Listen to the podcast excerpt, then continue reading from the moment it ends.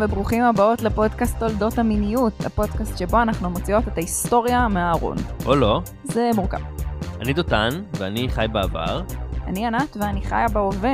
בכל פרק אנחנו נדבר על דמות קווירית אחרת מההיסטוריה, ונראה איך היא מתחברת לחיים, למציאות החברתית, הפוליטית, התרבותית שלנו היום, והפעם אנחנו נדבר על האחת והיחידה, האומנית פרידה קאלו.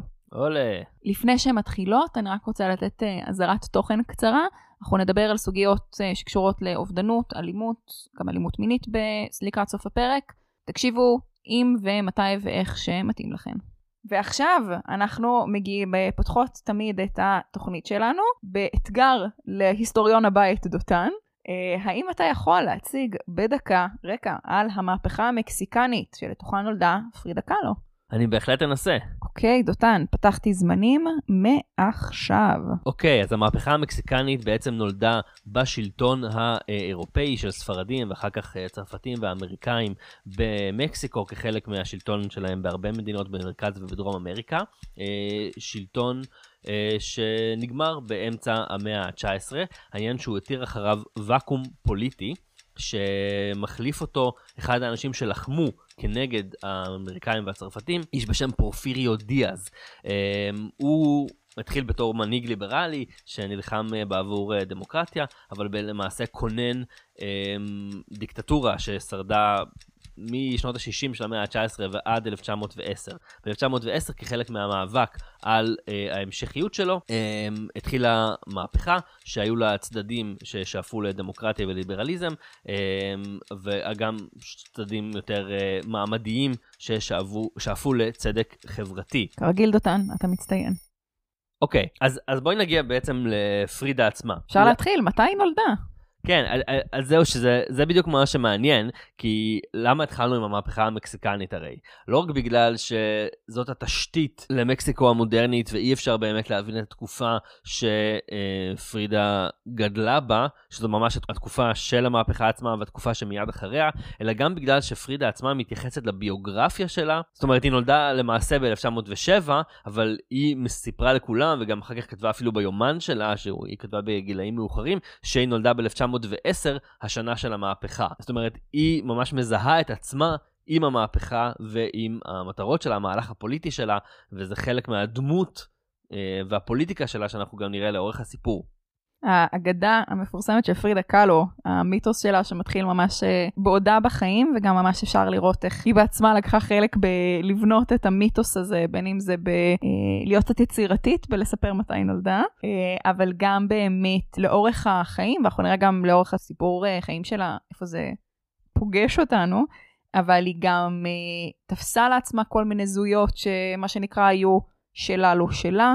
אה, היא דיברה המון על שורשים ילידיים במקסיקו, שכולל שורשים ילידיים שלא היו לה, אבל כולל גם שורשים שכן היו לה, וגם באמת הייתה תקופה שהיא דיברה על זה שיש לה שורשים יהודיים בזמן uh, מלחמת העולם השנייה, וניסתה באמת uh, לקחת איזשהו סוג של, להדגיש ככה את הזיקה שלה להתנגדות לפשיזם הנאצי, אבל מה לעשות, הייתה גרמניה. חלק גרמניה, כלומר אבא כן. שלה היה גרמני, נולד כווילהלם, אמ, אבל היגר למקסיקו, הוא היה גרמני אה, אה, פרוטסטנטי, לותרני, אה, היגר למקסיקו והחליף את ה... למקבילה הספרדית לווילהלם, שזה גרמו. פוטטו פוטטו.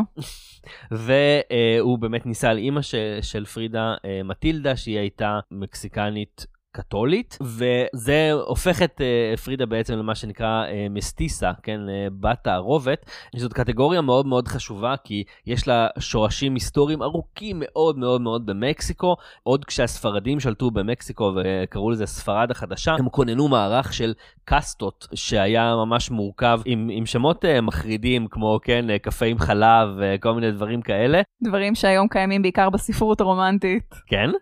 תיאורים כאלה מאוד exoticizing, uh, גם עושים את זה לפעמים uh, בקולנוע רומנטי יותר, קומדיות רומנטיות. Uh, היה לה אור בצבע של קפה עם חלב, או קרמל, או... אה, כן, אבל זה לא סתם תיאור של מישהו, זה ממש התיאור של אחת הקבוצות, זאת אומרת, היו עשרות קבוצות לפי מידת תערובת של דם ילידי, דם אה, ספרדי של מי שהגיע מספרד, אה, ודם של ספרדים שנולדו במקסיקו, ולכל תת קטגוריה כזאת היו, היה ממש כאילו קאסטה עם חוקים משלה. בכל מקרה, כשה, כשמקסיקו החדשה אה, מתכוננת ומנסה להתמודד עם העבר שלה, אז דווקא יש איזה מין האדרה של בדיוק התערובת הזאת, כן?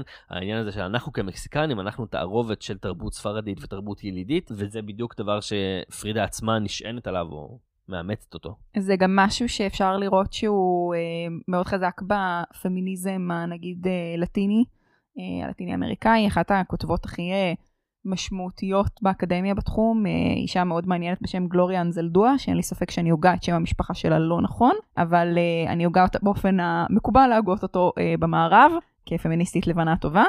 אחד הספרים המפורסמים שלה באמת נקרא המסטיסה או Borderlands, כלומר אזור הספר, ושם היא עושה איזשהו חיבור מאוד מעניין בין ההיסטוריה של המסטיסה, של האדם המעורב, בעיקר האישה המעורבת, ובין תפיסות ותיאוריות קוויריות של באמת מה המשמעות של להיות בספר, באזור הזה שהוא גם ארצות הברית וגם מקסיקו, שהוא לא ארצות הברית והוא לא מקסיקו, כי באמת לאורך ההיסטוריה של שתי הישויות האלה, טריטוריות שבאמצע החליפו ידיים די הרבה פעמים. והזהויות של האנשים שחיו שם עברו כל מיני שינויים בהתאם. את אומרת אה, אזורים שבאמצע, אבל צריך להגיד, טקסס, The Lone Star, המדינה נראה לי הכי גדולה בארצות הברית, הייתה טקס, שהייתה לגמרי טריטוריה מקסיקנית שהאמריקאים פשוט לקחו. כן, ועד היום תיכנסו למסעדה מקסיקנית טובה עדיין, יש שם אה, דברים מהמטבח אה, של טחנוס, כלומר אנשים מטקסס, או טקסס ההיסטורית נגיד. אבל באמת הזהות הזאת, המין ניכוס מחדש, גם מהלך מאוד קווירי שלהט"בים מכירים מקרוב, של המילה הזאת של מסטיסה, הוא איזשהו מהלך של לומר, אנחנו מתנגדים לבינאריות הזאת האתנית, למהלך הזה של לספור עכשיו טיפות דם, מי מגיע מאיפה, הבינאריות הלאומית, הניסיון באמת להכפיף אנשים, משפחות, מסורת, אה, מולדת, לאיזה מין מסגרות כאלה של מדינות לאום, שהחלוקה שלהם בדרך כלל משרתת אנשים לבנים, בעלי הון, בעלי קרקעות, ובעצם ללכת נגד אה, תבניות המחשבה המערביות ולהתחבר לאיזה שהן זהויות מוקדמות יותר וצורות טרום-מערביות של חשיבה על זהות. טוב, זה בטח עוד יחזור בהמשך, הדיון הזה. אם נדבר על המשפחה שלה שוב, אז uh, דיברנו על, uh, על ההורים שלה, אבל היו לה גם אחיות, משפחה uh, נשית. היו לה שתי אחיות גדולות שאימא שלה ילדה לפני שהיא הכירה את uh, אבא שלה, עוד אחות גדולה, שהיא הייתה uh, מטילדה ג'וניור כזאת, שהיא הבת הראשונה שנולדה להורים שלה. אז uh, פרידה, ומתחתיה, שנה מתחתיה, קריסטינה, שהיא תהיה דמות מאוד מאוד חשובה בחיים שלה, ואפשר ממש אה, לראות איך כאילו הם גדלו יחד. אימא שלהם מאוד מאוד ניסתה להפוך אותן לנוצריות אדוקות, ויש ממש סיפורים כזה בילדות, שהיא מין כזה הכריחה אותם אה, להתפלל לפני האוכל וזה, ובזמן שכולם כזה הרכינו ראש והתפללו, אז הם כזה הרימו את הראש וצחקו אחת לשנייה. זאת אומרת, יש שם איזה בונד שהוא מאוד עמוק מהילדות. אבל בגיל 6 פרידה חלתה בפוליו, וזה ממש ככה השפיע על, ה... על דברים שהיא יכולה לעשות ולא יכולה לעשות, וזה גם הפך אותה להיות הפייבוריטית של אבא שלה. והוא ממש התחיל להשקיע בה המון המון המון המון זמן ומאמצים, עודד אותה לעשות דברים שלא היה נהוג שבנות יעשו באותה התקופה, כן, למשל אגרוף, שחייה, טיפוס על עצים, אה, בעצם כל דבר שיכול לגרום לה להחזיר לעצמה שליטה בגוף שלה. היות ואנחנו חיים בתקופה שבה אנחנו, כבר יש חיסון לפוליו תקופה, אני רגע אגיד שהמשמעות של לחלות בפוליו, במיוחד בגיל כזה, זה שבאמת זה מעצב את הגוף ומאוד מגביל תנועה, ובעיקר את ההתפתחות של אה, עצמות ועמוד השדרה. במקרה גם סבתא שלי חלתה בפוליו באותו גיל, אז אני יכולה לומר, oh, wow. היא החלימה ממנו, אבל זה באמת משהו שמאוד מגביל את התנועה ואת היכולת לזוז. אז זה באמת משהו שגם אחר כך אפשר לראות באומנות של קאלו, שהיא מדברת עליו. אה, הרבה, היא יוצרת סביבו הרבה. Mm-hmm. וגם הדינמיקה המשפחתית הזאת, שבה יש אה, ילדה מועדפת וילדה כמעט באותו גיל שהיא ממש לא המועדפת, גם זה אני חושב ישפיע על היחסים של, שלהם לאורך החיים. בואו נדבר קצת על, ה, על החינוך שלה.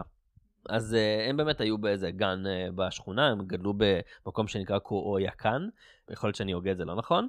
זה, היום זה שכונה במקסיקו סיטי, אבל אז היה מין פרבר uh, חצי כפרי של, uh, של העיר. כשהיא הגיעה, כן, לגיל של בית ספר, שלחו אותה בהתחלה לבית ספר גרמני, כאמור, אבא גרמני, והיא כנראה עשתה שם כל מיני בלאגנים. בחורה כלבבנו. כן, כנראה שאולי גם בחינוך גרמני לא קשה כל כך לעשות, להיות פורעת חוק, או להיחשב ככזאת, ובאמת העיפו אותה מהבית ספר. אה, וזה מתחיל אה, סדרה של כמה בתי ספר שהיא אה, ככה עוברת. אחרי שמסלקים אותה מהבית ספר הזה, בגיל 14 אימא שלה, שרוצה שיהיה לה מקצוע נורמלי של בנות, שולחת אותה לבית ספר מכין להוראה, כן? ללמוד להיות מורה. פרידה בתקופה הזאת בכלל חושבת על רפואה, או על משהו במקצועות הרפואה השונים, שזה לא היה דבר מאוד נהוג לנשים במקסיקו באותה תקופה, אבל היא כזה נכנעת לאימא שלה.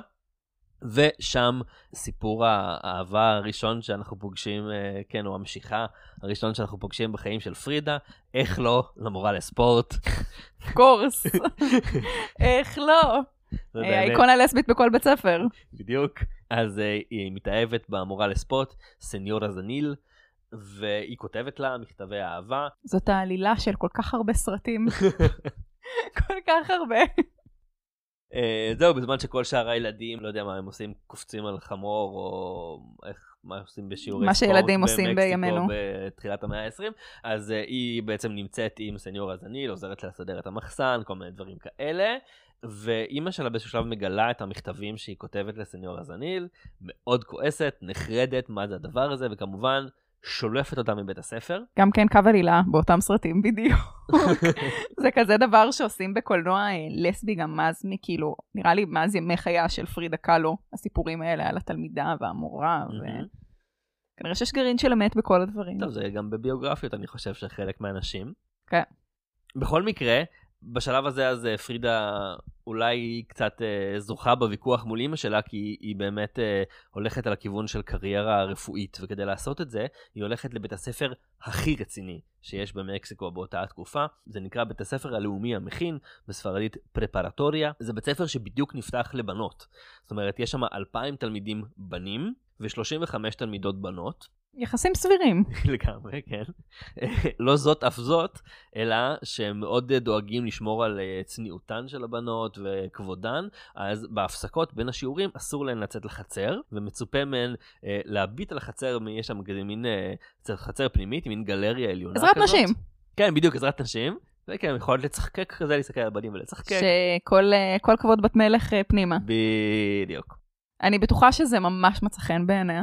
כן, אז uh, לא ממש, והיא כן, היא לפעמים uh, הולכת ברחבי בית ספר גם uh, למרות שאסור, ובכל אופן כללי היא עושה כל מיני סוגים של מיסצ'יף שם בבית ספר. הבית ספר הזה בגלל שיש לו את המימד הזה של הלאומי המכין, זאת אומרת יש לו תפיסות uh, לאומיות של מין להכין לבנות אליטה משרתת כזאת uh, למקסיקו. הרבה מאוד דמויות מאוד מאוד חשובות בחברה, בהיסטוריה המקסיקנית יצאו מבית הספר הזה, וגם יש בו אווירה מאוד מאוד פוליטית. זאת אומרת, הילדים יודעים שמצופה מהם להשתלב כזה בתפקידים מובילים בחברה המקסיקנית. זה גם באמת לא הרבה זמן אחרי המהפכה. אז uh, כן, זה ממש קצת אחרי המהפכה. בכל מקרה, התלמידים עצמם הם מאוד מאוד פוליטיים, ויש קבוצות מכל הספקטרום הפוליטי שיש uh, בחברה המקסיקנית באותה תקופה, וגם פרידה בעצם מצטרפת לאיזושהי חבורה כזאת, שקוראים לה לעצמם uh, הקצ'וצ'ס, אני לא יודע מקסיקנית, uh, ספרדית ואין לי מושג מה זה אומר. אבל עדיין זה שם מעולה. אבל כן, זה שם שכיף להגיד. הקצ'וצ'ס האלה הם גם uh, קצת חנונים והם אוהבים ללמוד, הם מבלים בספרייה והם קוראים כל מיני דברים, הם מחליפים ספרים אחד עם השני,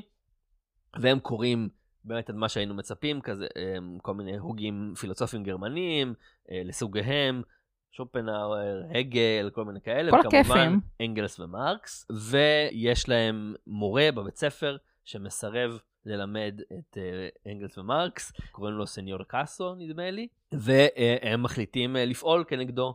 אז כן, אחרי כל מיני סוגים של תעלולים שהם עושים בבית ספר, כמו להביא חמור לחצר המרכזית של בית ספר, וגם דברים מחרידים כמו uh, לחבר לכלב זקוקים. אוי. כן, זה, זה ממש נורא. אה, אז, אז הם עושים מין סוג של פיגוע נגד המורה הזה, והם מחברים פצצה קטנה, או זיקוקים או משהו כזה, בחלונות מחוץ לכיתה שהוא מלמד. במהלך השיעור פשוט זה מתפוצץ, החלונות נשברים והרסיסים של הזכוכיות עפים עליו, והוא כנראה היה גם די בדאס, הוא כזה פשוט מתנער מהזכוכיות וממשיך ללמד, אבל זה כזה האווירה שבה היא uh, גדלה, והאנשים האלה מהקצ'ות שזה גם ילוו אותה לאורך uh, כל החיים, זה כן, כמו החברים ש... כמו הקלישאה הישראלית הזאת, החברים שאת רוכשת בצבא, כן. אז, אה, אז ככה. ב- בסוחות של ההתעללות בחמורים וכלבלבים. כן, בדיוק. עכשיו, אחד האנשים בחבורה הזאת היה בחור בשם אלחנדרו. או, אני כבר שומעת את השיר של ליידי גאגה ברקע. כן, אני חשבתי כזה צליל של אה, קסטנייטות. כן. אלחנדרו ו- ופרידה אה, נהיים זוג, כנראה זוג די רציני, הוא מגיע לבקר אותה אה, בבית, זה, זה, זה נשמע לנו מובן מאליו, זה לא מובן מאליו במקסיקו של התקופה הזאת, הם גם כנראה שוכבים, שזה בכלל לא מובן מאליו לבנות אה, הסכמנו. במקסיקו, כן, בדיוק, בתקופה הזאת. אבל זו גם אה, מערכת יחסים מאוד אה, אינטלקטואלית, הם מדברים על פילוסופיה ועל פוליטיקה, זאת אומרת... אה, משם תיפתח הרעה תמיד. זה אנשים ממעיטים בערכה של פילוסופיה. ועוד דבר שקורה בתקופה של הבית ספר והוא חשוב, זה שבא לצייר קיר בבית ספר, ציור קיר, אומן בשם דייגו ריברה. זה ממש הסכין שמופיע במערכה הראשונה. כן, בדיוק. דייגו ריברה היה חלק מתנועה שקראו לה תנועה, תנועה מורליסטית, תנועה, תנועה של ציורי הקיר, שהיא שילבה פוליטיקה עם אומנות. זאת אומרת, הרעיון היה לייצר ציורים שהם במרחב הציבורי, שכולם יכולים לראות אותם, והם משקפים את המאבק של העם לצדק, לשוויון, אה, דברים כאלה. לא הזכרתי את זה מקודם, אבל אחד מהתנועות בתוך המהפכה המקסיקנית, תנועה שלא זכתה בסוף, אבל הייתה מאוד מאוד משפיעה, זה התנועה הזפטיסטית של אמיליו זפתה, שעד היום יש אה, חבורות במקסיקו, חבורות של ילידים אה, קומוניסטים, שנלחמות על זכויות ילידיות שקוראים להם הזפטיסטים. אז זה כזה חלק מהרקע. הרקע הפוליטי של התנועה הזאת. בכל מקרה, הוא בא לצייר שם קיר, וזו הפעם הראשונה שהיא רואה אותו, אנחנו עוד נדבר על, על דייגו. תוך כדי הלימודים שלה בבית ספר היא גם אה, מוצאת עבודה, עובדת בספרייה של משרד החינוך המקסיקני, ושם יש אה, ספרנית נחמדה, האם זו ספרנית סקסי? זה עוד סוג של קלישאה. אנחנו לא יודעים הרבה על הקשר ביניהם, אבל אה, אנחנו יודעים שהיה להם אה, קשר אה, מיני, לא יודע אם הוא היה רומנטי, זה דבר שהיא אה, בעצם אה, סיפרה. בשלב יותר מאוחר אה, בחיים שלה לכל מיני חברות, אבל זה עוד, עוד קשר אה, עם אישה. אז הנה יש לנו כבר שתי קשרים עם נשים, זה עוד לפני איזשהו, זאת אומרת, אה, אחד לפני הקשר עם אלחנדרו, אחד אולי תוך כדי, מעניין. ממש אה, מה שקוראים לו ביסית ריצ'ראץ', פעם זה, פעם זה. אבל אה, גם באמת כשמסתכלים על התמונות נעורים אה, של פרידה, וכזה גם היומנים שלה, וכשהיא מדברת על התקופה הזאת, אז אפשר לראות שהיא ממש מתחילה שם חיים שלמים של פרפורמנס קווירי ושל איזשהו סוג של משחק, עם זהויות מגדריות, עם ייצוג עצמי, עם לבוש. יש צילום מהמם שלה, זה צילום משפחתי, אה, שרואה ממש את כל היחידה המשפחתית. אמ, כשכולם לבושים במיטב מחלצותיהם, ככה צילום רציני, והיא בחליפה גברית כזאת, שיער אסוף אדוק, כאחרונת הדרג קינגס, משהו שמאוד הולך, גם מאוד בולט בתמונה, איך היא באיזה מין מקום אחר משאר המשפחה, אולי גם איך היא קצת מקרבת עצמה לאבא שלה בתוך ההקשר הזה, אבל גם באמת לבעוט במוסכמות בפנים, מהמם. כאילו, אה, אנחנו כן בתקופה שבה זה לא אה, באהלן אהלן. אה, להסתובב בחליפה של גבר בעוד איך אישה.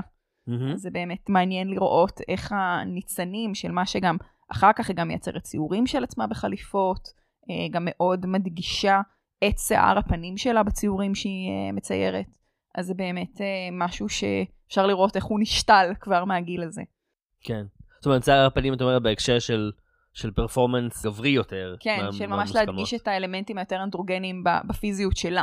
אה, וזה משהו שהוא מאוד בולט בציורים שלה, וגם היום כשאנחנו חושבים על באמת הדימוי המאוד מוכר של הפנים של פרידה קאלו, אז יש את אה, זר הפרחים הגדול והשיער האסוף בצורה מסורתית, שזה גם משהו שהיא לוקחת מהסגנונות המסורתיים של קבוצות ילידיות שונות במקסיקו, והגבות המחוברות, ומבט כזה מאוד אינטנס בעיניים, ושפמפם קטן, וזה ממש אה, איזשהו הדימוי הקלאסי שאנחנו נדבר עליו עוד בהמשך, אבל שבאמת להדגיש איזשהו מקום שהוא גם לא נשי מסורתי, אה, ולא נכנע לאיזשהם תכתיבים של כאילו תפחי את עצמך לדעת, אבל גם במובן של אה, לשבור גבולות של מגדר. מהמם. וזה ממש מתחיל כבר שם. כן. גם לשמחתנו יש לנו המון המון צילומים של פרידה, כי אבא שלה היה צלם. אה, אז באמת זכינו לראות אה, הרבה מאוד מהמשחקים האלה. לקראת סוף התקופה שלה בבית הספר, בגיל 18, שנה 1925, יש תאונה. תאונה, תאונת דרכים, אה, פרידה ואלחנדרו נוסעים באוטובוס. אוטובוס זה אמצעי תחבורה חדש במקסיקו סיטי באותה תקופה, והוא אה, נוסע על מסלולים של קייבל קארס כאלה, ש... Mhm. כן, ה- חשמליות. חשמליות, שהם היו האמצעי היותר אה, אה, מוכר, וכנראה שלא היה מספיק אה, סדר, והאוטובוס שבו הם אה, נוסעים, בעצם מתנגשת בו חשמלית. ממש באמצע האוטובוס, כל האוטובוס מתקפל, ואז פשוט נשבר לשניים. אאוץ'. וכן, תאונה מזעזעת, מזעזעת, מזעזעת, וכאן זה החלק הקשה, אז מי שיש לו קושי עם אה, תיאורים גרפיים, אז תעשו איזה skip של זה. 30 שניות, 30 שניות כפתור קדימה. ייעודי לזה ברוב היישומונים והאפליקציות. אז uh, מה שקורה זה שידית כזאת, שהיא, uh, שמשתמשים כדי להחזיק uh, תוך כדי הנסיעה, נתלשת מהמקום וננעצת בפרידה מהגב שלה ויוצאת מהווגינה. וואו. כן, ממש. שזה גם לא ידית גומי כמו שיש עכשיו באוטובוסים. לא, לא, ידית חתיכת מתכת, ידית מתכת, והסיפור לפחות הוא שיש שם איזה אומן עם אבקת זהב שנמצא לידם בא- באוטובוס, גם רואים את זה בסרט, מי שמכיר את הסרט. האם נדבר עליו בהמשך? כן. אמ, ובעצם חלק מהבגדים שלה נקרעים תוך כדי שהתאונה קורית, והאבקת זהב הזאת עפה עליה, וככה כאילו מוצאים אותה כשיש בה מוט ברזל משופד, חצי גוד. עירומה ועטופה באבקת זהב. עכשיו, אחרי התאונה, מישהו, כנראה שלא עבר הכשרת אה, עזרה ראשונה, ולא היה מאוד אינטליגנט אולי, אה, החליט שהיא חייבת להוציא את המוט הזה מהגוף שלה, כי הוא מסכן אותה, אז פשוט החליט פשוט לשלוף את המוט הזה ממנה. זה דבר שאסור לעשות בשום אסור פנים לעשות. ואופן. אני מאוד מאוד מקווה שחס וחלילה שום דבר דומה לזה לא יקרה לכם או סביבכם. אל תעשו את זה, גם אם מדובר במוט הרבה יותר קטן. כן. זה גרם לזה שכשהפרמדיקים הגיעו, הם פשוט חשבו שאין בכלל טעם לנסות להציל אותה, אה, ואלחנדרו היה צריך להתעקש איתם שאשכרה יתייחסו אליה, והם בעצם לוקחים אותה לבית אה, חולים ומצליחים להציל את החיים שלה, אבל עם המון המון המון המון פגיעות, אה, גם באיברים פנימיים וגם בעצם בגב, בעמוד השדרה, דבר שילווה אותה מעכשיו לאורך כל החיים שלה. כל זה כשבאמת כבר עוד מראש יש את הנזקים למערכת העצבים ולגב שלה מהפוליו. זאת אומרת, זה להוסיף עוד ועוד. בזמן שהיא מחלימה, היא בעצם כמה שבועות בבית החולים, ואחר כך בעוד תקופת החלמה בבית. בתקופה, אגב, שהיא בבית חולים, בקטע מאוד מוזר, ההורים שלה לא מבקרים אותה. כן, משהו מאוד מאוד משונה. האחיות שלה חלקן מבקרות, וחברים מהלימודים, הקצ'וצ'ס, באים לבקר ונותנים לה כזה כל מיני ספרים ועניינים וזה. מה שכן ההורים שלה דואגים, זה לכאן ציור ייעודי שאפשר להציב מעל המיטה, ובעצם היא מתחילה אה, לצייר את עצמה, יש לה הרבה מאוד זמן, אה, אבא שלה נותן לה צבעים, והיא היא מתחילה לצייר את עצמה בסגנון מסורתי מקסיקני שנקרא רטבלוס. הרעיון ברטבלוס שזה זה ציור עממי שאנשים היו עושים אחרי שהם ניצלו מאיזשהו זה, או שקרה להם איזשהו נס, או שנולד להם ילד, אה, כל מיני דברים כאלה, ורוצים להודות לקדוש. זה בדרך כלל ציור של הנס שקרה, עם תמונה של הקדוש, וכתוב טקסט מתחת שכן, אני זה וזה, מודל הקדוש זה וזה, על ככה וככה וככה וככה. והיא בעצם מציירת עצמה בסגנון מאוד מאוד דומה, במיטה, כן, איפה שהיא אה, מאושפזת, רק בלי הקדושים. שזה גם אפשר לנתח את זה בכל מיני כיוונים, and people have. כן, לא, לא חסרה ספרות בנושא.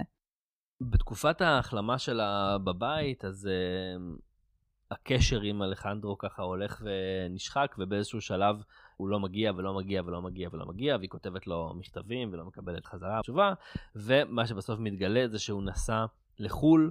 אה, באיזושהי וואו, הזדמנות עם המשפחה שלו, כן, והוא בכלל מתכנן לעבור לצרפת, ללמוד בסורבון, זה ghosting אכזרי. ממש. וזה בעצם מסיים את מערכת היחסים ביניהם, ופרידה ככה פתוחה לאופציות חדשות, והיא באמת גם מתחילה להכיר אנשים חדשים, גם בין השאר בגלל שהיא לא חוזרת לבית ספר יותר. גם uh, החברים האחרים מהקצ'וצ'ס הולכים ומפתחים קריירות בכל מיני תחומים, ופרידה בעצם מתחילה לגלות את המעגלים היותר uh, רדיקליים, בוהמיאנים, uh, קומוניסטיים של מקסיקו סיטי. והיא מתחילה להגיע למסיבות של אחת, טינה מודוטי. טינה מודוטי הייתה פעילה במפלגה הקומוניסטית, חיה במקסיקו, אבל ממוצא איטלקי, והיא הייתה מארגנת את המסיבות האלה שהיו מגיעים אליהם באמת הקול המי ומי של אותם מעגלים גם בוהמיאנים וגם רדיקליים, ויכול להיות שבאחת המסיבות האלה, יש, uh, כיוון שאנחנו מדברים על האגדה של פרידה ויש הרבה מאוד גרסאות, אז, אז זאת אחת הגרסאות, שבאחת המסיבות האלה היא uh, פוגשת את דייגו ריברה, אומן, אומן uh, ציורי הקיר שוב, והוא ממש החיים של המסיבה, והוא מספר סיפורים ועניינים, ובאיזשהו שלב הדברים מתלהטים, והוא כמובן מסתובב עם אקדח תמיד, אז הוא יורה באיזה בקבוק או מנורה או משהו שם במסיבה. גבריות רעילה, גרסת מקסיקו 1927. גבריות רעילה TM, וכן, פרידה איכשהו נדלקת מזה או משהו, ומחליטה אה, אה, להיות עם הבן אדם הזה. אה, גרסה אחרת מספרת זה שפרידה ממשיכה לצייר בעצם אחרי, ה... אחרי התאונה, והיא חושבת שאולי היא תהיה אומנית בתור מקצוע, והיא ניגשת לדייגו באחד מהמקומות שבהם הוא מצייר, ואומרת לו, אני רוצה שתסתכל על הציורים האלה ותגיד לי אם הם טובים, כי אם לא, אני צריכה למצוא מקצוע אחר. אז זה, זה איזושהי אופציה. בכל מקרה, הם נהיים זוג, הם מתחילים uh, להסתובב ביחד. מהזוגיות של uh, דייגו ושל פרידה יוצא, יוצאים נישואין. אלה נישואין שההורים של פרידה מאוד uh, מתנגדים אליהם, במיוחד אימא שלה. מה, ש... גבר מבוגר יותר שאוהב לירות בבקבוקי בירה בזמן מסיבות? מה נשמע לי שידוך אידיאלי? החלק האידיאלי שזה גבר מבוגר יותר ועשיר. ממתיק את הגלולה. בניגוד למשפחה של פרידה שהיא uh, לא כל כך uh, well to do, mm-hmm. וזו הסיבה שאבא של פרידה בעצם זורם על זה בסוף ומאשר את הנישואין, והם באמת מתחתנים בנישואין שאימא של פרידה קוראת להם נישואין של פיל ויונה. באמת יש גם הבדל פיזי, כן, בין דייגו שהיה באדם די גדול, ופרידה שהייתה יותר, יותר קטנה. אם אנחנו כבר מדברות על הפיזיות של דייגו ריברה, אז אולי כדאי להתייחס לכמה מאפיינים שפרידה עצמה אה, כתבה עליו. אז למשל היא תיארה אותו אה, בתור אה, צפרדע צעיר שעומד על רגליו האחוריות. זה, איך אפשר לא להתחתן עם בן אדם כזה? נכון. אה, אמרה שהאור האפור שלו מזכיר חיית ים. סקסי. אמ, אבל גם מתארת אותו בצורה די נשית, שזה, שזה די מעניין, ביחס נגיד לפרפורמנס הגברי של פרידה. אגב, כשהיא הכירה אותו, היא עוד הייתה לגמרי בפרפורמנס גברי, הייתה מסתובבת עם כזה מעילי אור, אמ, חליפות, אמ, ממש כאילו בקטע בוטש. וזה מעניין שהיא מתארת אותו דווקא בקטע נשי. למשל, היא אומרת, כן, היא מספרת שיש לו כתפיים עגולות שממשיכות בידיים נשיות ומסתיימות בכפות ידיים עדינות, או לדעתי הטקסט הכי מדהים, זה שהיא כותבת באיזשהו שלב, שעל החזה שלו חייבים לומר שאם הוא היה הוגן באי של ספו, השומרות לא היו מסלקות אותו, כן, בזכות, אה, בזכות החזה. למי שלא מכירה, האיש של ספפו הוא לסבוס. שם מגיעה לנו המילה לסבית. אה, וואו, מדהים.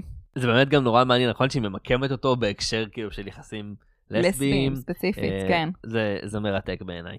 עכשיו, דייגו גם uh, די מתלהב מהשפמפם שלה, uh, צריך להגיד, והוא uh, אפילו באחד מציורי הקיר הוא משתמש בה בתור מודל לחייל גבר. שניהם מין קצת uh, משחקים עם, ה, עם התפקידים האלה. אבל בעקבות הניסויים עם, עם, uh, עם דייגו, היא מתחילה לאמץ את ה, באמת אותו לוק איקוני שאמרנו, עם השמלות והפרחים בשיער. אחרי הנישואין שלהן, אה, שלהם, העבודה של דייגו במקסיקו די מצטמצמת, התנועה המורליסטית היא בדעיכה, ויש לו יותר עבודות בארצות הברית, ובעצם זה גורם להם לנסוע במסע הראשון לגרינגולנדיה. אני מנחשת שזו ארצות הברית. יס, yes, גרינגו זה כינוי לאמריקאי בספרדית מקסיקנית. ספציפית גם לבן. ככה, uh, ככה פרידה קראה לארה"ב, uh, מקום שהיא מאוד לא אהבה. היא חשבה שהאמריקאים הם כולם משעממים, ושהפרצוף שלהם נראה כמו מאפים לא אפויים, ככה היא מתארת אותם. The shade. כן, ממש. Uh, הם בהתחלה נמצאים בסן פרנסיסקו. ושזה עוד אה, באיזושהי צורה לא מאוד רחוק ממקסיקו. דייגו מאוהב בארצות הברית, גם ההזדמנויות שיש לו שם, גם שהוא זוכה שם לפרסום, אבל גם כי הוא, אה, צריך להגיד, דייגו היה עד אותה שנה, Uh, עד, עד, עד בעצם השנה שבה הוא מתחתן, עד 29, הוא היה יו"ר המפלגה הקומוניסטית של מקסיקו. זאת אומרת, הבן אדם היה קומוניסט את הארט, וכשהוא מגיע לארה"ב הוא אומר, אוקיי, פה בניגוד למקסיקו, יש פוטנציאל למהפכה קומוניסטית. מקסיקו היא מדינה שלא עברה מספיק מודרניזציה, יש יותר מדי חקלאות, אין מספיק פועלים עירוניים שיכולים, אה, כן, לעבור אה, רדיקליזציה ולהיאבק בבעלי ההון, אבל פה בארה"ב, פה יש, והוא ממש בטוח שזה יקרה שם. גם באמת צריך להגיד שהתקופה הזאת, זה בעצם, אנחנו נמצאים בתקופה שהיא לפני מלחמת העולם השנייה, אבל אחרי המהפכה בברית המועצות, מה שהופך להיות ברית המועצות.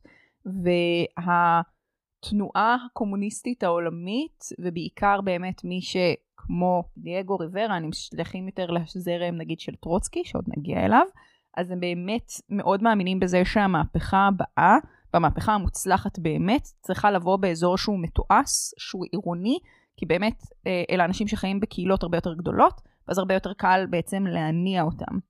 הסיפור של למצוא את זה דווקא בארצות הברית הוא קצת אופטימי, אבל גם מרקס בעצמו חשב שהמהפכה תבוא בגרמניה, במקום מתועש, וזה תפס את כולם קצת בהפתעה, כשבסופו של דבר היא באה ברוסיה, שהייתה הרבה יותר חקלאית. עכשיו, אם אנחנו כבר מדברות על להניע ציבורים, אז uh, דייגו חשב שזה התפקיד שלו בדיוק, ושהוא יצייר אומנות שהיא תשלהב את ההמונים, והם כבר uh, יפצחו במהפכה. פרידה כאמור מאוד לא אוהבת את ארצות הברית, רוצה מאוד לחזור למקסיקו, דייגו לא מוכן לשמוע עם זה, או אפילו כשהיא מעלה את זה, הוא לוקח ציור שלו, של נוף מקסיקני, ופשוט תוקע בו סכינים ואומר לה, לזה את רוצה לחזור? לזה את רוצה לחזור? באמת, גבר משובב נפש. כן, גבר שבאמת אין שום דגלי אזהרה, אה, נורות אזהרה, כלום. אפס נורות אדומות. מה שבסוף מכריע את הכף זה שבשנת 1932 אימא של אה, פרידה מתה, היא הייתה חולה כבר זמן מה, ופרידה הייתה בתקשורת מכתבים עם המשפחה, וברגע שהיא שומעת שאימא שלה עומדת למות, היא, היא, היא פשוט לוקחת את עצמה וחוזרת למקסיקו אה, למשפחה שלה, ונפרדת מאימא שלה כמו שצריך. אחריה גם דייגו חוזר, אבל מהר מאוד הם מקבלים שוב, הוא מקבל בעצם, הזמנות עבודה בארצות הברית, ונוסעים הפעם לדטרויט ולניו יורק. ניו יורק זה סיפור... סיפור קצת אחר, כי שם אשכרה יש לה חברים. לחמניות אפויות יותר? כן, משהו כזה.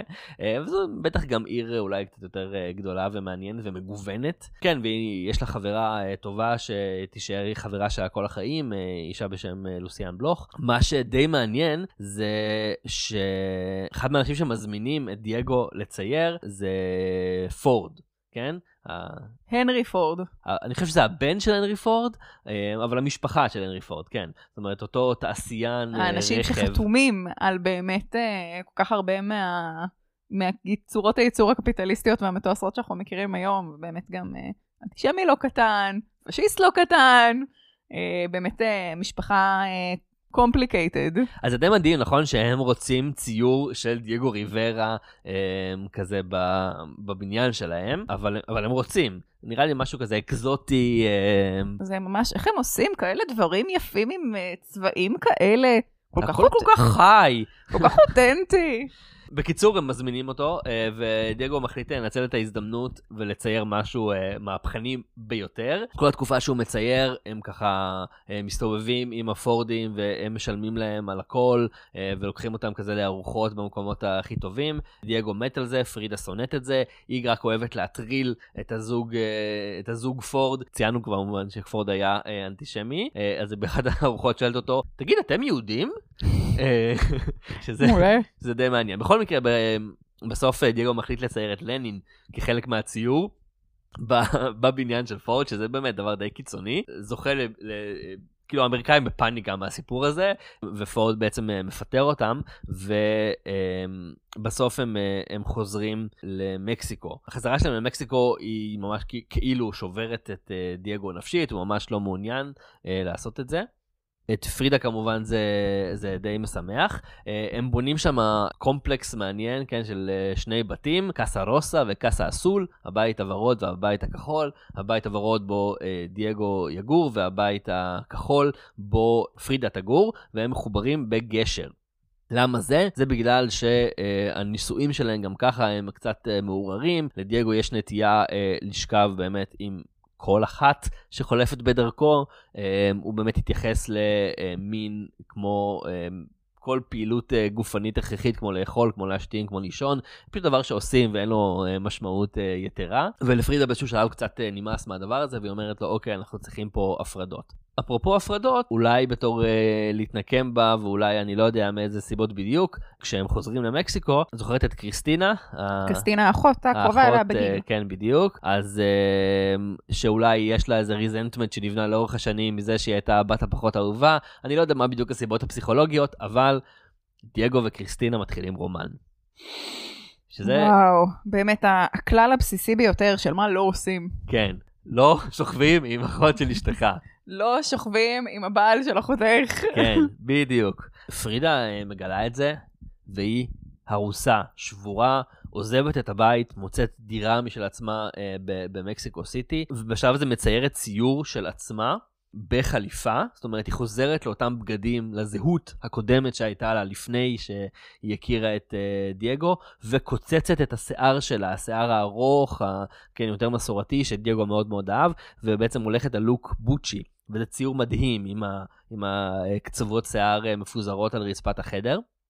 לאורך השנים מערכת היחסים של דייגו ושל, ושל פרידה תהיה רצופה בהרבה מאוד uh, תסכולים כאלה, כן? של uh, רומנים שלו בעיקר, קצת רומנים שלה, פרדות, חזרות, הם uh, בעצם uh, uh, מתגרשים. כן, קצת אחר כך, ואחר כך uh, חוזרים, נראה לי שהם מתגרשים ב-39 ונישאים שוב ב-40. יש שם חיים שלמים של פרדות ו- וחיבורים, טלנובלה שלמה.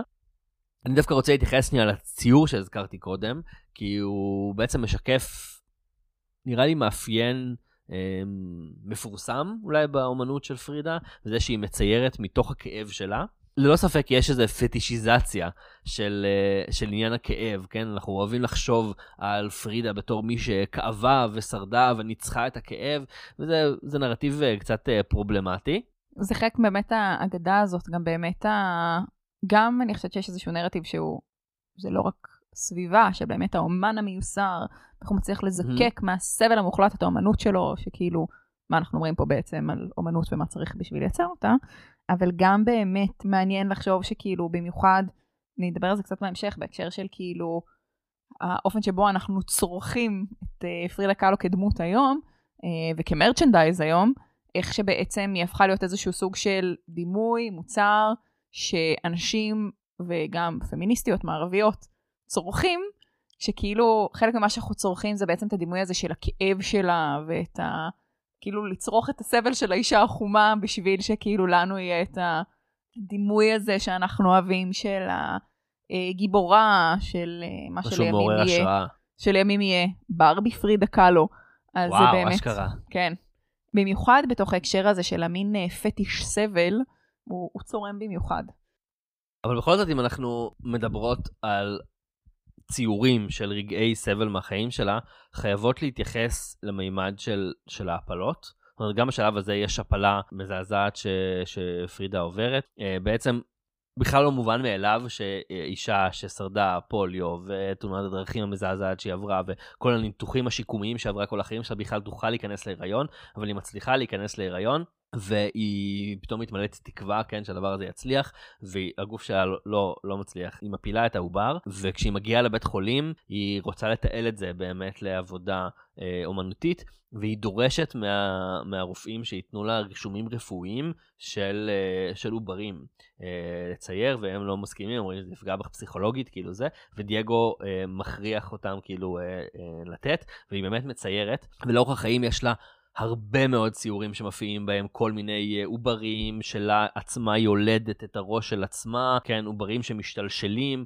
כל מיני סוגים של אה, דברים מהסוג הזה. וגם צריך להגיד שזה מלווה אותה בחיים בכל מיני דרכים אחרות די ססגוניות. כלומר, לאישה היה אה, הומור מקאברי אה, משובח, והיא קיבלה מאיזה חבר רופא עובר בפורמלין, בצנצנת, פשוט שמרה אותו בבית, וזו הייתה מראה כזה לאורחים, והייתה אוהבת לזעזע אותם עם זה. וגם היה לה יחס די מדהים אה, לצמחים ולחיות, שלדעתי, לא יודע, יכול להיות שהוא קשור לזה, כן, בתור אה, איזשהו תחליף, אה, תחליף ילדים. היא ממש התייחסה לצמחים שלה, כמו הרבה מאיתנו בטח, אה, ממש בתור הילדים שלה. זה מאוד מילניאלי מצידה. כן, פשוט... הפלנט לא, מאמה מקורית. כן, פשוט לא ראיתי את הגינה של ענת, אז... כן, לשם נקודת התייחסות, אז בת הזוג שלי שמאוד אוהבת את פרידה קאלו, אז היא גם גננת נלהבת. יש לנו מגוון אה, ירקות ודברים אה, דומים פה בבית. זה אז, באמת אה, מאוד מרשים. וגם אולי אתם תוכלו לשמוע במהלך הפרק את הכלב אה, שלנו מטייל פה ברחבי הדירה. אז אם כבר כלב, גם היו לה המון המון חיות, וזה דבר באמת באמת מדהים. אני אגיד, היה לה אייל, שקראו לו כזה, אה, כאילו צבי, כן, משהו כזה, שקראו לו מין אה, אה, טיפת קרח או משהו, כי היו לו כזה כתמים לבנים עליו. היו לה אה, קופים, היו לה תוכים, היה לה נשר, ש... למי הנשר? כן, שקראו לו קקה בלנקה, שזה קקי לבן. שלם. זה היה הקקי הלבן שהוא היה מחרבן בכל מיני מקומות, כל מיני כלבים uh, קטנטנים, באמת מגוון, וזה uh, חלק מקסים בעיניי מה, מהדמות של פרידה.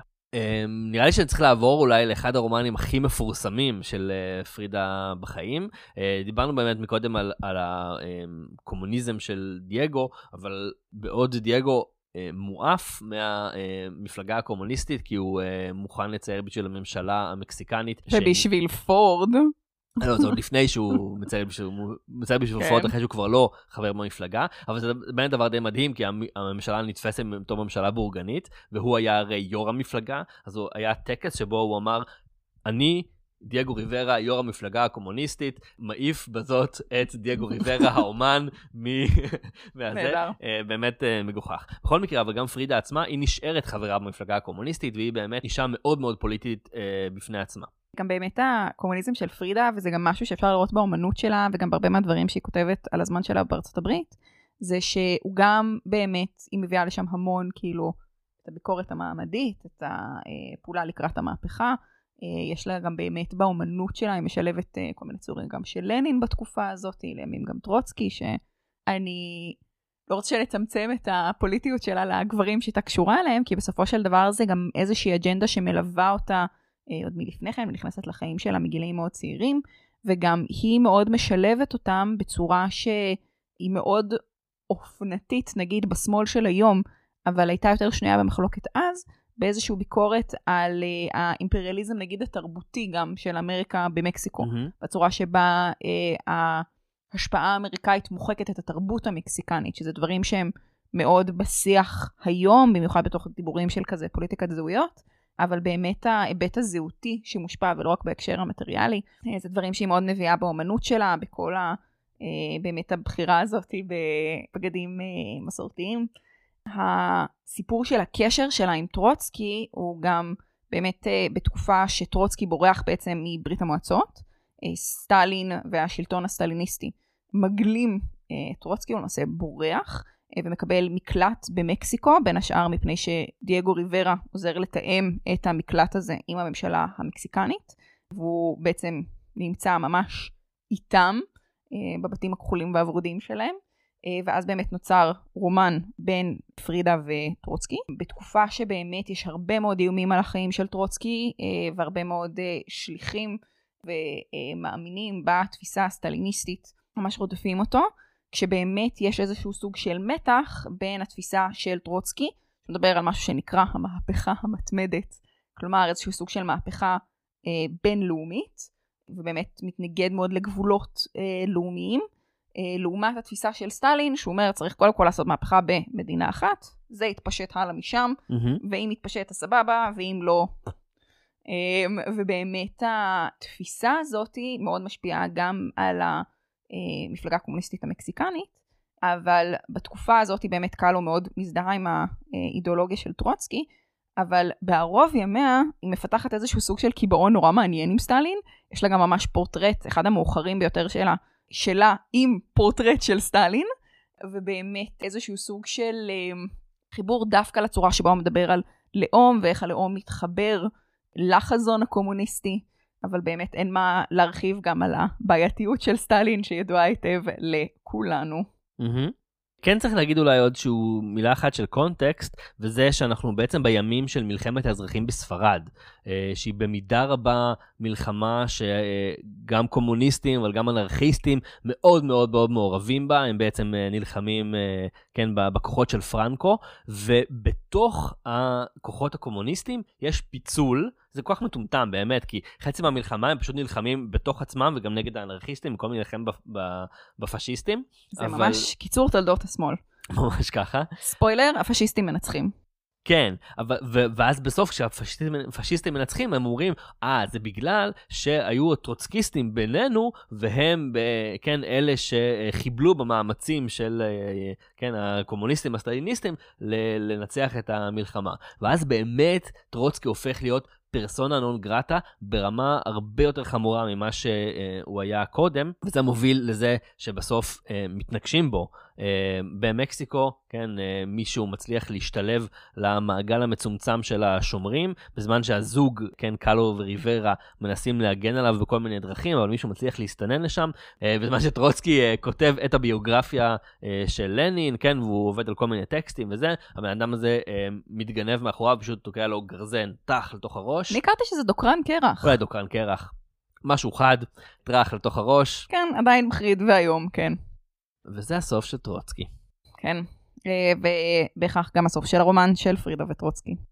אני אדלג אה, קצת קדימה, ב-38 ו-39 יש לה בעצם אה, הזדמנויות די מדהימות להציג את האומנות שלה, זאת אומרת לא להיות עכשיו עוד הליטל מיסיס שמתלווה לדייגו, כן, והוא מציג את העבודות שלו בכל מיני מקומות, אלא את העבודות שלה. זה בזכות אה, אנדרי ברטון, המנהיג של הסוריאליזם, שבא בצורה אה, קצת גזענית, לחפש את הסוריאליזם האותנטי של אה, מקסיקו. הצבעים שלהם זה כל כך... אה, כן, נראה שזה אולי גם בקטע כאילו של תרבויות ילידיות וטרנסים וכן שמאניות ודברים כאלה. אז אה, כן, הוא, הוא ראה במקסיקנים סוריאליסטים באופן טבעי, ובפרידה בתור דוגמה לדבר הזה, יש לה יחסים די מורכבים עם הקטגוריה הזאת של האם היא סוריאליסטית או לא סוריאליסטית. לא ניכנס לזה כרגע, אולי נגיד במשפט שבזמן שהוא בא לבקר וכן אה, רואה את התרבות המקסיקנית וכולי, היא מנצלת את ההזדמנות לרומן עם אשתו, like a boss.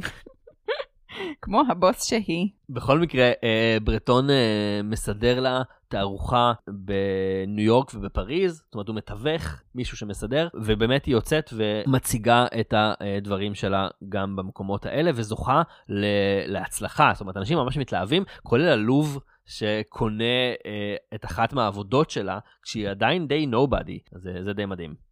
גם באמת זה, זה מעניין, כי כשמסתכלים על איך התחושה שלה והחוויה שלה במקומות כמו ארה"ב ופריז משתנה לאורך השנים, אבל גם באמת מעניין שהאומנות שלה זוכה, זוכה לכזאת הצלחה דווקא במוזיאונים והגלריות המערביים. זה מאוד מזכיר לי, הזכרתי את uh, גלוריה אנזלדואה מקודם עם התיאוריות שלה על המסטיסה. Uh, באותו ספר יש לה קטע נורא יפה, בכלל זה ספר מאוד מאוד פואטי, אה, מדברת שם על ההבדל בין אומנות מערבית ואומנות ילידית. אה, והיא אומרת שאומנות מערבית אה, מייצרים אותה, ואז אם חושבים שהיא מאוד מוצלחת ויקרת ערך, שמים אותה במוזיאון מאחורי שומרים חמושים, כי זו תפיסת הערך של העולם המערבי. אם משהו יקר, mm-hmm. אז צריך להרחיק אותו mm-hmm. מהחברה.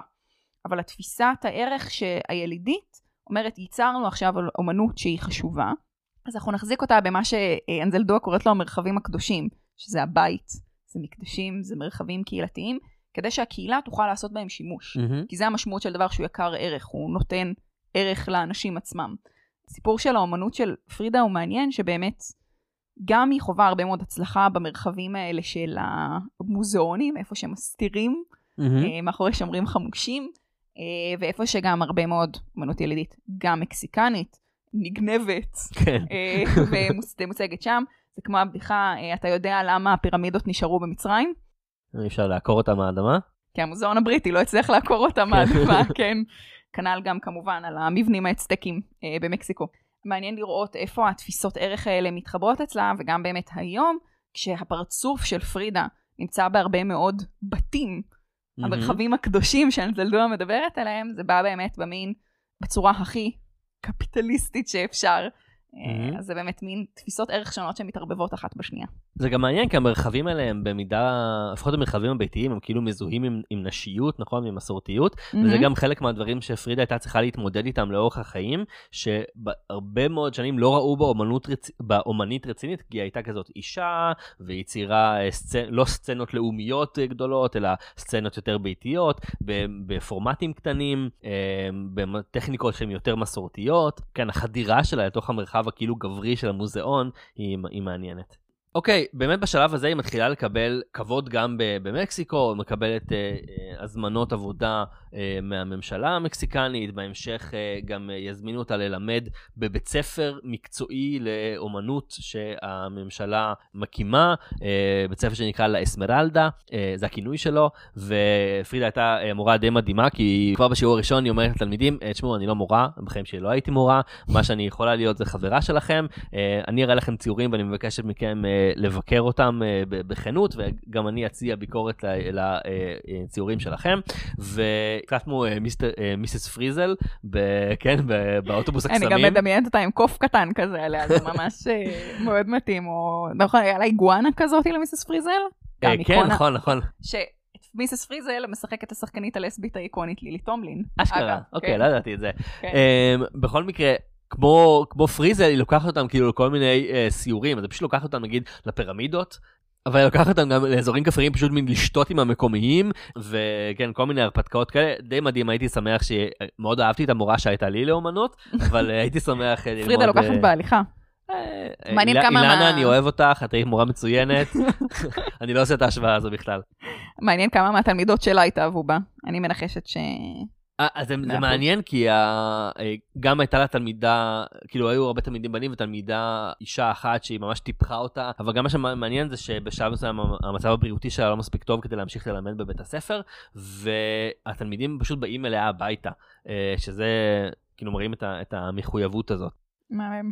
בשנות ה-40 זה תור הזהב של uh, תעשיית הקולנוע המקסיקנית. דייגו ופרידה מתחילים להסתובב יחד עם אנשי הקולנוע במעגלים הבוהמיאנים האלה, והיא מכירה שתי שחקניות קולנוע סופר סופר יפות, אה, שהופכות להיות דמויות אה, משמעותיות בחיים שלה. אנחנו לא יודעים בדיוק מה טיב היחסים. זה אגב, צריך להגיד, בהמשך לזה שכשהיא הייתה הברית, היא כנראה היו לה איזה שהם יחסים שאנחנו לא יודעים מה בדיוק טיב היחסים האלה, אה, עם אה, מרלנה דיטריך, כן, השחקנית הגרמניה המפורסמת שערכה הברית. וואי, אנחנו צריכים לעשות עליה פרק. חד משמעית. באמת, אם יש מישהי שאפשר למלא פרק שלם רק בכל הנשים שהיא הייתה איתן, פרק של שעה. מרלן דיטריך. ועם uh, גרטה גרבו, גם השוודית שהיגרה לארה"ב. עוד אישה uh, שמרלן דיטריך היה לה את הרומן. איקון, איקונה ביסית uh, מדהימה. מה באמת? אז uh, במקסיקו uh, הנשים האלה הן uh, דולורס דל, דל ריו. שהייתה השחקנית המקסיקנית הראשונה להצליח בהוליווד, ומריה פליקס, שכנראה היה לה רומן גם עם דייגו וגם עם פרידה במקביל, והם ניסו להסתיר את זה אחת מהשני. די, די מעניין. זהו, אנחנו מתקרבים לסוף החיים של פרידה, אמ, ובאמת אה, לבריאות שהולכת וכאילו מתרסקת בגדול. אני לא אכנס לכל התיאורים, אבל הגוף שלה מתפרק מכל מיני צורות, גם עמוד השדרה שלה, שידענו שיש לו הרבה בעיות, אה, דורש כל מיני הלחמות של חוליות אחת לשנייה, וכל מיני פצעים שנפתחים לה בכל מיני מקומות בגוף, דברים די מחרידים. היא די מרותקת למיטה, אבל היא ממשיכה לצייר. במקביל היא מתמכרת כן, אנחנו מכירים את זה היום מארצות הברית, היא מתמכרת לאופיאטים, אה, לתרופות, אה, משככי כאבים. כן, נרקוטים. אה, ובמקביל עם צריכת אלכוהול מאוד מאוד מאוד מסיבית, זה באמת השפל של החיים שלה, אבל גם בתוך השפל הזה, אחת החברות שלה אומרת, אנחנו צריכים אה, להעריך את פרידה עוד בחייה, ומה שפרידה תמיד רצתה ולא היה לה זה תערוכת יחיד במקסיקו. אה, והאנשים היקרים אה, בחייה דואגים לסדר את זה. התערוכה עומדת, היא ככה מחכה לרגע שהיא תגיע לתערוכה וכן, תוכל לחגוג את זה עם כולם, ו... הרופאים אומרים לה לא, אין מצב, את לא יכולה לקום מהמיטה, זה מסכן אותך, את חייבת להישאר פה. והיא בדרך מאוד פרידה אומרת כן, לא יקום ולא יהיה. ופשוט שולחת את המיטה שלה בהובלה. מיטה בתוכה. לא, לא, לא, זה, זה ככה מראים את זה בסרט, אבל זה לא כן. לא נכון. שולחת בהובלה את המיטה, מזמינה אמבולנס שמחבר אותה כזה למשטח קיבוע, ולוקח אותה באמבולנס, ואז שם מעבירים אותה שוב למיטה, ובעצם כל ההשקה של התערוכה היא uh, כשהיא uh, מסביבה. אבל באמת אה, זמן קצר אחר כך, ב-1954, פרידה אה, מסיימת את חייה. אנחנו לא יודעים אם זה קרה באופן טבעי מהבריאות, אה, אה, כן, באמת מתרסקת שלה, או שהיא עשתה את זה לעצמה, זה בעצם אחרי כמה וכמה וכמה ניסיונות אובדנות לא מוצלחים, שהיא לא מצליחה לבצע, ויכול להיות שהפעם אה, היא כן הצליחה, כי בעצם כמה ימים לפני היא נותנת לדייגו טבעת, אני חושב, מהמם. ואומר את זה לכבוד אה, 25 שנות הנישואים שלנו, אני מרגישה ש... שבקרוב אני לא אהיה איתך, וביומן שלה היא כותבת, אני מרגישה שהסוף קרוב, אני רוצה אה, לעוף מפה ולעולם לא לחזור. איזה עצוב. איזה כן. עצוב.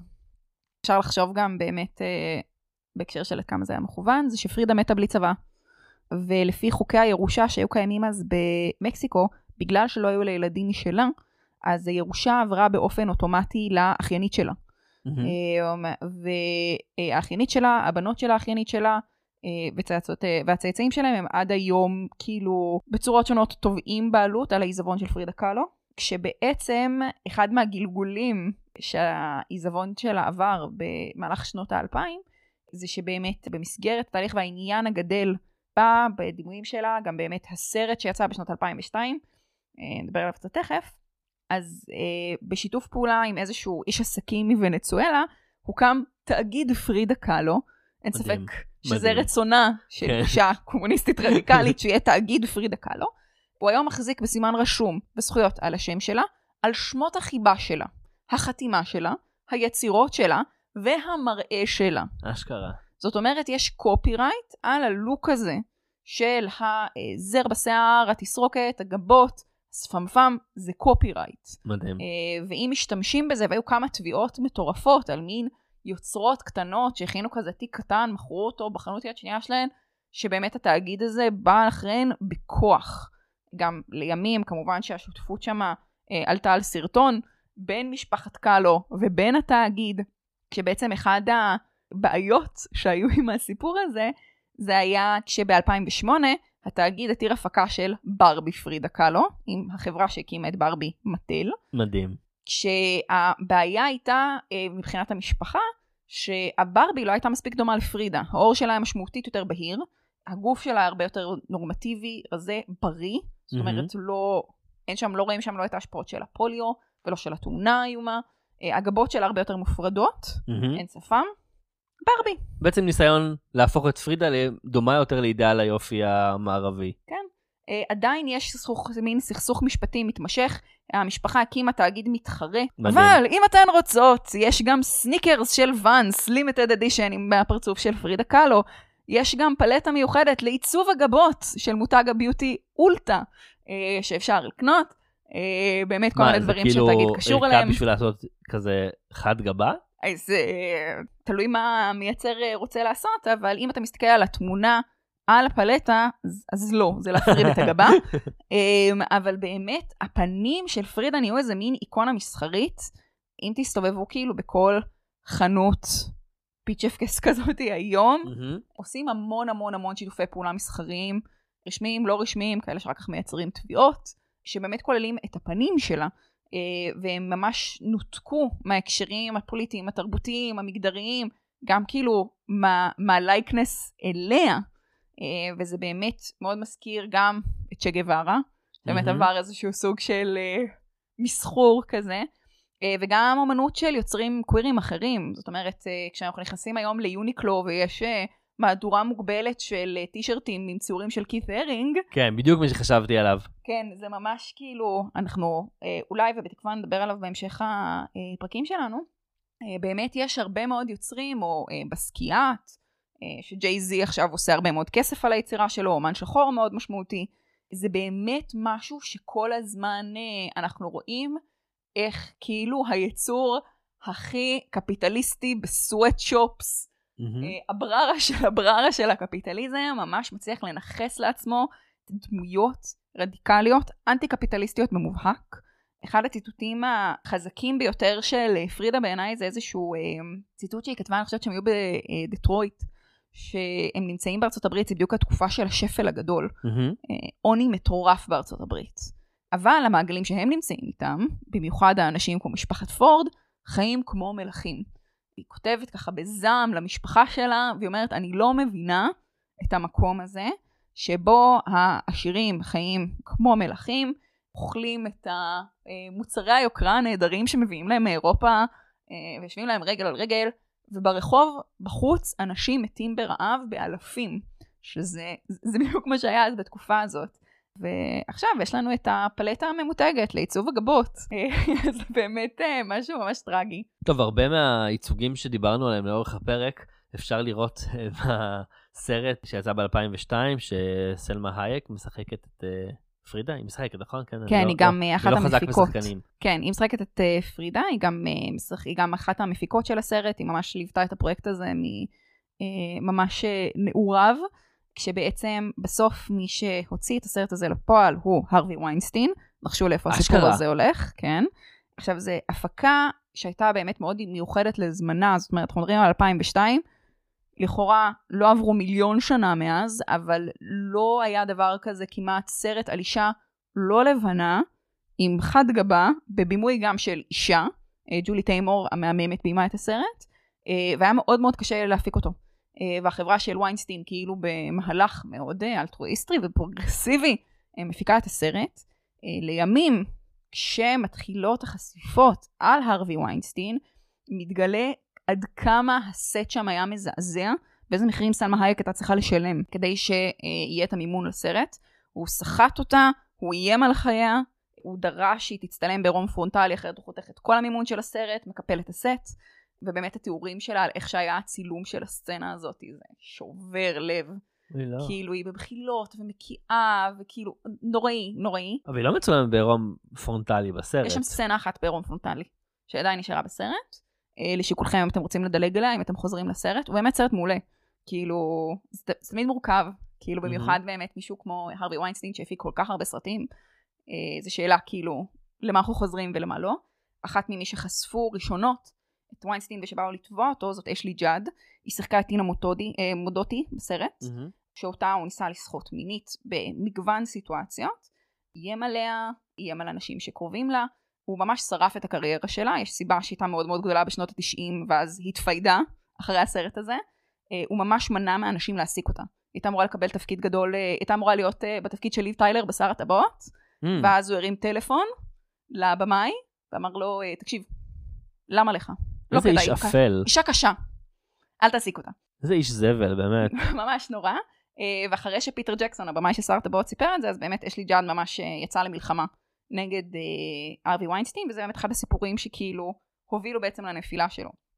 אז באמת מעניין איך בכל ההיבטים של הסיפורים של פרידה, ההנצחות שלה, עם כמה שבאמת אנחנו רואים איזשהו מסחור פושע כמעט של mm-hmm. הפרצוף שלה, של היצירה שלה, עדיין באמת יש בה משהו כל כך um, חתרני, mm-hmm. רק בלהביא איזשהו סוג של אמת אפילו חלקית של הסיפור שלה למסך, זה כבר שם את היוצרות, את הסיפור באיזשהו חיכוך נורא גדול עם הממסד הקפיטליסטי הגברי של הוליווד. Mm-hmm. וזה באמת uh, מרגיש לי כמו משהו שזה הרבה שנים אחרי שפרידה מתה, אבל זה ממש uh, מנציח את הרוח שלה באיזושהי צורה. מורשת יותר uh, מתאימה מה...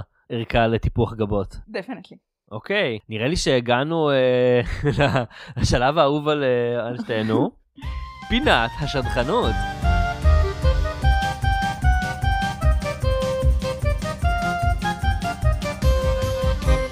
פינת השטחנות שבה כמו אה, סבתות יהודיות טובות אנחנו ננסה למצוא זיווג כשר אה, לדמות ההיסטורית שלנו. דותן, יש כל כך הרבה כיוונים, ויש לפרידה קאלו, היה לה כזה טעם מגוון. Mm-hmm. מי העלית בחכתך? קודם כל, כנראה שלא צריך לעזור לפרידה למצוא אה, זיווג, האישה ממש. ממש עושה את זה בצורה מאוד מוצלחת בעצמה. פליירית אש מגיל 6. אמ, אני חושב שמי שבחרתי זה אולי קצת סטריאוטיפי, אני, אני לא בטוח, אבל אני חשבתי על AOC, אה, אה אלכסנדרו קסיו קורטז. תספר למי שלא מכירה מי אלכסנדרו קסיו קורטז. היא פוליטיקאית אה, אמריקאית שהייתה חלק מה... גל נגיד של אה, פוליטיקה סוציאליסטית, פופוליסטית שמאלית נגיד, ששטף uh, את ארה"ב. האגף השמאלי במפלגה הדמוקרטית. בדיוק. Uh, והיא באמת פוליטיקאית מאוד מאוד מעוררת השראה, ואני חושב שהיא ופרידה היו יכולות uh, לבלות שעות ארוכות בדיונים פוליטיים. אולי גם דברים אחרים. כן, גם דברים אחרים אולי, אני לא יודע, אין לי מושג אם, אם קורטס נמשכת לנשים או לא, אבל אפשר לפנטז. למיטב ידיעתי היא מזדהה כסטרייטית, אבל היו גם כל מיני נשים אחרות שהזדהו כסטרייטיות, שאז אה, הכירו את פרידה קאלו, ו... לא פגשה את האישה הנכונה, בקיצור. בדיוק. אני האמת, אה, גם כאן היו לי כמה כיוונים. אחד מהרעיונות הראשוניים שלי, הוא מישהי שאני עכשיו הולכת להגיד את השם שלה. לא נכון בטוח, אבל זה חלק מהמוטיב של הפרק שלנו כנראה, שזאת מריה אליוחינה, שהיא אחת מהחברות בפוסי ראיות. אה, אמרתי, כל המהלך של אה, פוסי ראיות, הפמיניזם הרדיקלי, להיכנס בפנים של אה, הממסד הפטריארכלי, הקפיטליסטי, אה, יכול להיות מאוד מגניב, היא גם כן אישה ביסית. אבל היו לה כמה הסתבכויות, שזה גם מעניין בהקשר של הפטיש הסטליניסטי של פרידה בסוף חייה, עם הימין הקיצוני ברוסיה היום. מהמם. ולכן אני דווקא חשבתי על אחת הזמרות החביבות עליי, זמרת אמריקאית ממוצא קולומביאני בשם קאלי אוצ'יס. אה, שהיא באמת אישה שעושה, אה, מעבר לזה שהיא דיברה הרבה בראיונות על ההשפעה של פרידה על המוזיקה שלה, היא זמרת R&B שגם כותבת את המוזיקה שלה, היא מביימת את הקליפים של עצמה, היא משתמשת שם המון ברפרנסים לאומנות יותר נגיד סוריאליסטית, מאגית. אז באמת היא עושה הרבה מאוד שימוש בשפה ויזואלית שמאוד מזכירה את פרידה קאלו. אה, באמת דימויים מעולם הטבע, וגם המון עבודה כאילו מייצוג של הגוף הנשי. אבל מצד שני הפרפורמנס המגדרי שלה הוא מאוד hyper נשי, מהמם. hyper מיני, מאוד מושפעת גם מכאילו סגנונות של כזה תרבות היפ-הופ שחורה. אה, וזה איזה מין כזה קונטרסט מגניב ומעניין. וגם הסגנון המוזיקלי שלה מאוד מושפע מג'אז של שנות ה-30 וה-40. לא הכרתי, ועכשיו נראה לי שאני אהיה חייב אה, לחפש. חובה ממליצה מאוד, גם במיוחד זה בולט, האלבום החדש שלה, Red Moon and Venus, הקליפים שם הם ממש אחד-אחד, רפרנסים לפרידה, וזה מהמם. מדהים. אז זה טוב, אולי זה יהיה מערכת יחסים קצת כן של פן גרל ואומנית. זה מעניין מה שאמרת, כי באמת הי- הייתה לה מערכת יחסים כזאת עם אה, אולי הזמרת הלסבית המקסיקנית הכי מפורסמת, אה, צ'אבלה ורגס, כי היא לא, לא מקסיקנית במקור, נראה לי שהיא אולי גם קולומביאנית, עם איזושהי מצב. מדינה אחרת ב- בדרום אמריקה, ש... כשפרידה הייתה ככה כבר מפורסמת ומבוגרת, וצ'אבלה הייתה עדיין אה, צעירה אה, ואפרוחית, אה, היה להם, אה, היה להם רומן. אוקיי, נראה לי שנעבור אה, לפינת אה, קריאה נוספת, כן. שבה אנחנו נותנים אה, המלצות קריאה. אקדמאים חננות שאנחנו לא יכולים להתאפק. אז מלבד הסרט, שבאמת אני ממליצה עליו, אם באמת חשיבה קצת יותר ביקורתית ויותר מעניינת על מוגבלות, מה שנקרא לפעמים נכות, שזה משהו שהיה מוטיב מאוד משמעותי ביצירה ובפוליטיקה של פרידה, ותיאוריה קווירית זה משהו שמעניין אתכם. יש זרם שנקרא crip theory, גם כן עושה איזשהו מהלך של ניכוס מחודש של. אה, מילת גנאי ש... crip משתמשים כמו. cripple. כן, שזה איזושהי מילת גנאי שמשליכים באנגלית על אה, אנשים נכים. כי אני פשוט בהתחלה, כשרק נחשפתי לזה, חיפשתי creep כמו בשיר של רדיוהד. לא, לא creep כזה. לא, עם uh, C-R-I-P. הספר על קריפ תיאורי הוא של כותב בשם רוברט מקרואר, שאני אין לי ספק שגם את השם הזה אני כרגע לא אומרת נכון. ככה זה כשרק קוראים שמות של אנשים. קריפ תיאורי, cultural signs of queerness and disability. ואני אלך בכיוון יותר עממי, אה, ואמליץ על המלצות קריאה בעברית. אז אה, אולי הספר שיש על פרידה קאלו בעברית, היא של אה, אחת הביוגרפיות שלה ופרופסור לאומנות באוניברסיטת ברנדייס בשם גנית אנקורי, גנית עם נון. אה, והספר נקרא פרידה קאלו, יומן אומנות חיים, והוא באמת כולל חלקים אה, מהתרגום של היומן שלה, והרבה מאוד, לא רק הציורים המפורסמים, אלא הרבה מאוד אה, ציורים שהיא ציירה לעצמה ביומן וזה, זה די מעניין לראות. ואם כבר uh, ציינו את uh, אנסלדואה, um, אז uh, קטעים מתוך הטקסט שדיברנו עליו מופיעים ב- במקראה שהכרחי שיהיה בכל בית בישראל, ללמוד פמיניזם, מקראה, מה שנקרא גם המקראה הסגולה uh, של האם סדרת במקרה דותן מגדרים. קורא את זה ישר מהספרייה פה אה, שיושבת אצלנו בסלון? כן. ויצאה בסדרת אה, מגדרים של הקיבוץ המאוחד.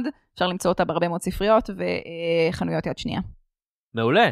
אז uh, הגענו לסוף הפרק שלנו, תודה רבה שהאזנתם. אני הייתי דותן, אני הייתי ענת. ותודה גם uh, לחגי קשת מטרסו שכתב את המוזיקה שלנו, תודה uh, לעורך הסאונד שלנו ליאם, ולשושן שהפיקה את הפודקאסט מטעם רוזה מדיה.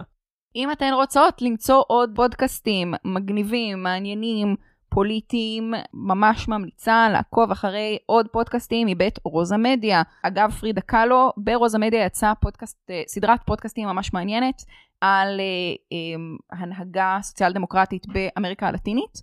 אה, אפשר למצוא ממש את הפודקאסט ורוד עולה, יש בו כמה פרקים שמדברים גם אה, על הגל של שנות ה-90 וגם באמת על הגל הנוכחי mm-hmm. של אה, הנהגה סוציאל דמוקרטית ממש מעניינת בברזיל ובמקומות אחרים בדרום אמריקה. שווה מאוד להאזין. מוזמנים ומוזמנות לעקוב אחרינו בשלל יישומוני ההסכתים. ובאפליקציות הפודקאסטים. יאללה, נשיקות.